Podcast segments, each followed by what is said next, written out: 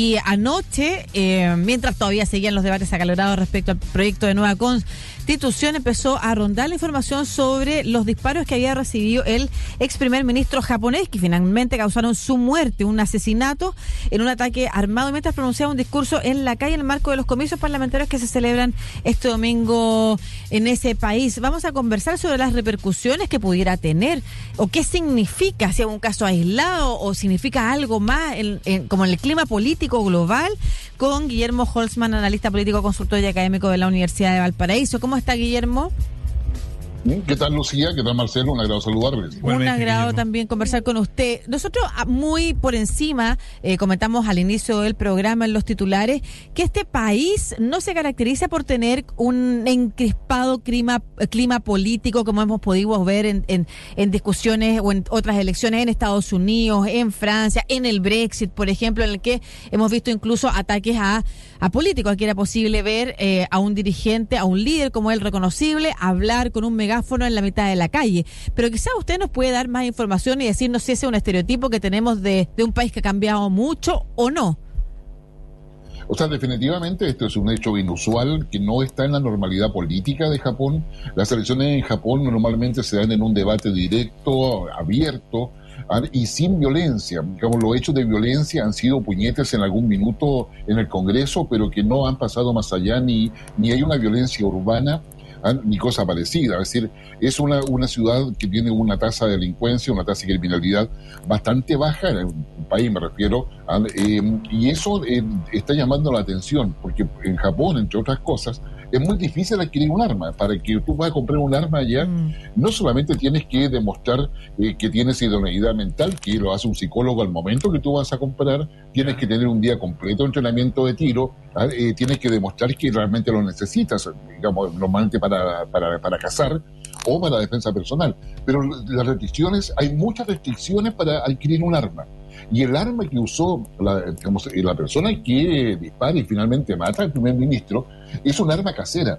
Ah, eh, y es ahí donde viene quizás lo, más relevante, desde el punto de vista de la información disponible, uno podría catalogar este asesinato como un asesinato eh, asociado a terrorismo doméstico, que es muy inusual en, Japón, y un lobo solitario por la parte. Claro. Eh, de hecho, digamos, cuando se, la policía va a la, a la casa de esta persona que ya fue detenida y donde confesó justamente que había disparado, se encontró una, eh, capacidades para hacer armas caseras y también mucho explosivo. Por lo tanto, y por eso de ahí viene la calificación de terrorismo doméstico. Sí, yo me acuerdo, Guillermo, cuando hubo estos atentados en el metro de Japón, ¿se acuerda con gas eh, venenoso? Que también eh, llamó mucho la atención porque no se destaca Japón por de ser un país violento, sino que es un país también en donde, eh, me imagino yo, el respeto a la autoridad, el respeto a las otras personas está súper incorporado en su, en su forma. Así es, o sea, de hecho, y, y este, este primer ministro japonés es el primer ministro que más tiempo había estado ejerciendo el cargo de, con, la responsabilidad de conducción del gobierno y tenía y mantenía una importante influencia política, era el Partido Liberal dentro de lo que es la dinámica de, partidos en Japón. y Japón eh, tiene, yo diría, especial sensibilidad por el tema de la violencia, no solamente por la implicancia de la Segunda Guerra Mundial y posteriores, sino que también por lo que significa para ellos el desordenar la sociedad. Em, eh, y cuando pasó ese atentado en el metro que tú recordabas, Marcelo, con Gastarín, ¿ah? en definitiva se hizo toda una investigación. Hoy día la investigación frente a, este, esta persona que ya ha confesado el asesinato con un arma casera, eh, viene a ver, bueno, cómo llegó a eso. O sea, decir, claro. o sea, fabrica armas, fabrica armas, por lo tanto la investigación viene a ver qué comunicaciones tenía, qué página de internet visitaba, a cuáles son las influencias que ha tenido, cuáles son sus relaciones, para poder establecer si efectivamente se trata de un lobo solitario. Pero lo importante es saber cuál qué lo motivó a hacer eso. Él era un ex miembro de las fuerzas navales, que ya hace varios años se había retirado y tenía capacidades justamente para poder fabricar un arma. Esa, esa es una pregunta clave eh, que le iba a hacer, pero que usted señala, de eso depende de la investigación. Porque lo quería centrar en un punto. Hablamos de, de armas caseras, ¿no es cierto? Que uno pudiera decir, bueno, quizás no es crimen organizado, pero la verdad es que los actos de terrorismo que hemos visto en el mundo hoy demuestran que eh, ya no son las, el mismo tipo de organización antigua, en el que los grupos eh, poco menos que se reconocían entre sí, estaban organizados, en algunos casos podían vivir o habitar un mismo espacio. El terrorismo internacional hoy se nutre de otras variables y entre ellas está la capacidad de que una persona solamente convocada eh, intelectualmente a algo o emocionalmente algo, prepare en su casa con lo que tiene eh, las herramientas con las que sale a matar. En algunos casos ha sido incluso un auto, recordemos en Londres, ¿no es cierto? Hace no muchos años, un auto arrollando gente en la calle pero hay discursos detrás de esas personas que luego eh, se pueden entender. Hemos visto también incluso en, algunos casos crímenes eh, terroristas o crímenes contra una población con gente que se graba hoy como si fuera un videojuego y que en ese momento va relatando, entonces es más fácil identificar cuáles son los discursos que se asocian a él de, de Japón. No conocemos nada respecto de discursos eh, radicales de algún sector que hoy estén calando en la población. No, no conocemos nada de eso. En Japón hay antecedentes de algunas eh, eh, bandas organizadas que se dedican o están vinculadas al crimen organizado en términos de contrabando, falsificación, narcotráfico pero no hay eh, eh, antecedentes que puedan llevar a justificar el asesinato de un exministro que no tiene incidencia en las decisiones políticas del gobierno actualmente, más allá de que mantenga una influencia ah, en quienes toman decisiones. Pero eh, recordemos que digamos, este exministro tenía una, un perfil claramente nacionalista, digamos, claramente vinculado a Occidente, sin lugar a dudas que si yo temeroso y del riesgo significaba China y Japón, eh, todo el tema de relaciones con Corea del Sur asociado a los conflictos del siglo XX. Entonces, tenía un, tenía un perfil político bastante, bastante duro, era reconocido en términos de defensa y en términos, digamos, también nacionalistas. Él fue el que logró una reforma constitucional para que la Armada, la, mejor dicho, la Fuerza japonesa, tuviese también una capacidad de rol ofensivo y no solamente defensivo. Entonces, yo diría, no hay elementos suficientes hoy día como para pensar de que hay organizaciones terroristas. Ahora, el terrorismo internacional, según las definiciones de Naciones Unidas, eh, intenta establecer e incentivar a cualquier persona que esté dispuesta a generar temor, un ataque o una situación de amenaza cierta para poder debilitar el Estado, el Estado moderno de base occidental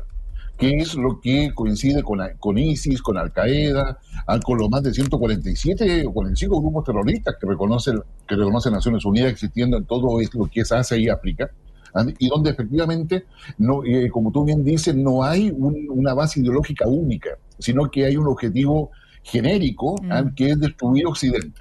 Y esos elementos, sin lugar a dudas, eh, van a dar para pensar y generan muchas hipótesis. Es decir, eh, la, eh, digamos, Japón ha estado alineado con Occidente, mm. Japón es parte de la actual alianza estadounidense, inclusive respecto al Indo-Pacífico, que comparte, ¿no cierto?, con Australia, Nueva Zelanda, el famoso AUKUS. Entonces, uno puede empezar a, a plantear una serie de hipótesis ah, para poder saber cuál fue la motivación o qué lo lleva a esta persona no es menor que para hacer un arma casera requiere comprar determinadas cosas. Y esta persona se hizo el tiempo para comprarlas lentamente, porque lo contrario, como sucede en varios países, cuando tú compras explosivos o compras algo, eso queda inmediatamente registrado. Máxime con el control social que hay en los países asiáticos, particularmente Japón. Entonces, hay acá un tema que eh, es evidente y que va a llevar a muchas, eh, eh, a muchas hipótesis, a muchas elucubraciones, ah, pero y por esa misma razón, como por, el momento, al menos con la información disponible, hablamos de un lobo solitario. O sea, porque tú tengas explosivo en tu casa, quiere decir que o lo robaste, ¿ah? o, es parte de un tráfico, y si es tráfico hay más personas involucradas, y si hay más personas involucradas hay financiamiento, si hay financiamiento hay organización, y si finalmente asesina a este primer, este primer ministro, hay una planificación. Mm. Entonces, eh, y eso es probablemente lo que hoy día la policía y los servicios de inteligencia de Japón están, eh, digamos, revisando y están ocultando para poder saber qué es lo que motiva, porque claramente fue un acto planificado, incluso llama mucho la atención de que la presencia del ex primer ministro solamente se supo la noche anterior. Es decir, no era público que él iba a estar presente ahí dando un discurso. En consecuencia, ahora, eh, se, se hizo público alrededor de los organizadores, no tampoco en términos de prensa. Claro. Entonces, ¿cómo supo? ¿Cómo supo la persona? Sí. Claro. Eh, Guillermo, bueno, esta situación, como dice usted, vamos a tener que estar eh, analizando y estar pendiente de las noticias que, que lleguen para ver cómo va decantando esta información. Pero también queríamos tocarle un tema que tiene que ver con la inflación mundial, porque el presidente Manuel Macron anunció que va a presentar al Congreso de su país un, un paquete de ayuda de 20 mil millones de euros. Ayer eh, veía los canales franceses y estaban bien sorprendidos porque era, yo por lo menos estaba sorprendido porque era para ir en ayuda de 11 millones de familias francesas por situaciones económicas precarias. Eh, quiere congelar eh, también la propuesta, la luz y el gas, los valores, por el tema de la inflación y la guerra en, en Ucrania, entre Rusia y Ucrania. Em, ¿cómo, ¿Cómo está el tema de la inflación a nivel mundial y qué se puede esperar para los próximos meses? Bueno, desde el punto de vista político, yo le puedo decir que, o punto de vista estratégico más bien, mm. que eh, la invasión de Rusia a Ucrania ha generado un efecto rebote producto de las sanciones inéditas que se le han colocado a Rusia. Eso, como todos sabemos, influye directamente en el abastecimiento de energía para Europa, estamos hablando de gas y petróleo particularmente, pero también estamos hablando a nivel global de lo que es el acceso, digamos, a los granos, eh, y particularmente a los fertilizantes. Al lado de eso, tenemos que en el lado, en la parte alimenticia de los granos, que sé yo, tanto India como Argentina, incluso como Brasil, incluso China, eh, han debido bajar su producción de granos y por lo tanto la disponibilidad alimenticia a nivel global también disminuye en virtud de la sequía, no solamente por la guerra, sino que también la sequía aumenta mucho más la escasez. Pero lo más, lo más preocupante es la falta de fertilizante que requiere toda tierra para ser cultivada y para poder generar una productividad que sea eficiente. En ese, en ese, en ese contexto, las sanciones de Occidente, entendiendo Occidente en lo siguiente, es Estados Unidos, Reino Unido, Unión Europea, países de la OTAN y el G7. Hay varios países que se repiten en todo lo que yo he funcionado, pero ese es el Occidente que está actuando. O sea, dicho de otra manera, América Latina no es parte de ese Occidente para los efectos de las sanciones sobre Rusia. Y Estados Unidos, que es el que está liderando todo ello, no quiere, digamos, eh, bajar ningún tipo de sanción hasta que Rusia no se rinda. Y la respuesta de Rusia ha sido que Rusia no se va a rendir. Claro. Bueno, eso, ya, eso, esos elementos generan una incertidumbre financiera y económica a nivel global. digamos, un impacto en todo lo que es la línea logística de abastecimiento, como tradicional, desde Asia hacia Europa y viceversa. Y eso genera inflación.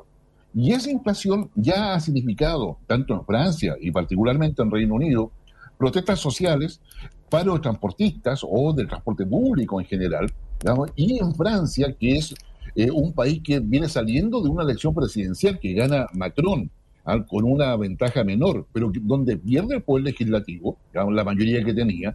En definitiva, yo te diría, para decir raya para la suma, Macron quiere mantenerse en el poder, ¿ah? y ha logrado colocar una ayuda inédita en, Francia de 20 mil millones de euros, que va a significar, yo diría, un, eh, un efecto eh, diverso a los otros países de Europa que puedan no hacer lo mismo para ir en ayuda de su población. Ah, eh, y eso se juega también el liderazgo dentro de la Unión Europea. Disculpe lo largo de la respuesta. Sí, no, no, no, no pero, se entiende eh, sobre todo esto de las presiones que le ponen a los otros países, porque incluso aquí en Chile hemos visto cuánto se cuestionó la ayuda del Estado eh, eh, el, el, año pasado, ¿no es cierto?, con, con, con estas ayudas económicas a las que se asociaban de distintas maneras grados de inflación. Em, y hoy un país que se niega o un gobierno que inicialmente se niega a seguir con esa política, pero lo, lo que hace Macron finalmente es una señal inequívoca respecto del camino que al parecer van a tener que tomar los países porque podríamos estar hablando de, de, un efecto económico mucho más negativo incluso sobre los bolsillos de las personas que el que tenemos en este momento. O sea, y ahí eh, quiero poner esto sobre lo que estábamos conversando al inicio, que son las crisis políticas y de la democracia en este contexto eh, a nivel mundial, ¿no es cierto? Cómo se entrelazan ambas cosas. ¿De qué manera esta recesión, de qué manera esta, esta dificultad de acceder a bienes básicos como alimentos, como combustible, a encarecer la vida de las personas en el mundo entero, puede también eh, poner una influencia aún mayor en la radicalización de posturas políticas en los distintos países? Uy, bueno, ahora empecemos por más breve. Primero, está acreditado que a nivel global hay un debilitamiento de las democracias. Y ese debilitamiento significa que no poseen capacidad para responder en forma oportuna a las expectativas y necesidades de la población. Estamos viviendo un momento de, uno, de incremento de la inflación luego de décadas que ese fenómeno no se conocía. Ah, y, la inflación tiene un efecto perverso en las economías porque disminuye considerablemente de forma, de forma persistente la capacidad de adquisición de bienes de cualquier naturaleza, pasando por los más esenciales, de todas las personas independientes de cuando tú ganas. Si tú ganas poco, claramente la inflación te hace más daño porque ya no puedes ya eh, empiezas a vivir el día a día. Mm. Si ganas bastante, si ganas sobre 3 mil dólares, por ejemplo, o sobre 2 millones de pesos en el caso chileno, tienes que restringirte igualmente de todos los gustos adicionales que tú normalmente te dabas. ¿Ah? Digamos, no, quizás no vas a vivir mal, pero claramente digamos, tu, tu estándar de vida disminuye. ¿Ah? Eso significa que aumenta la pobreza, ¿ah? por lo tanto es una presión directa digamos, a los gobiernos. De, ¿De qué manera logra hacer llegar ayuda a esas personas? Si además, eh, frente a la debilidad democrática, no hay una inversión o no hay una base industrial sólida que permita mantener eh, una productividad que sea útil al proceso de globalización, tenemos otro problema. Lo segundo que es importante tener presente es que esa debilidad democrática está dependiendo de un proceso de globalización. Eh, que está hoy día cuestionado en términos de su marco de referencia neoliberal, ¿ah? que eh, no se ha podido volver a resetear después de la pandemia porque llegó la invasión de Rusia a Ucrania y que está llevando a los países al proteccionismo. Por lo tanto, aquellos países que tienen eh, posibilidades de, un mayor, de una mayor productividad en alimentos, por ejemplo, antes de exportarlos, lo van a dejar guardados para su población. ¿Y por qué? Porque desde el punto de vista geoestratégico, ¿ah? en la situación en Ucrania, y esto motivado por lo que ha hecho Francia recién, no parece eh, que sus efectos vayan a desaparecer antes del 2024. Claro. o, sea, tenemos todo 2022, 2023 mm. ah, y 2024. Los países más dependientes, como el caso de Chile, mm. van a ser muy azotados por esto. Ah, es decir, hoy día en Chile, digamos, las diferencias que hay entre lo que está haciendo Hacienda con el Banco Central son preocupantes a nivel global. A los análisis desde Europa o Estados Unidos les preocupa la, eh, la carencia de sintonía, digamos, visible entre el Ministerio de Hacienda y el Banco Central, que son temas que yo diría que son mucho más finos probablemente y no, y no todo el mundo lo, lo, percibe, pero tienen que ver con el manejo de la inflación.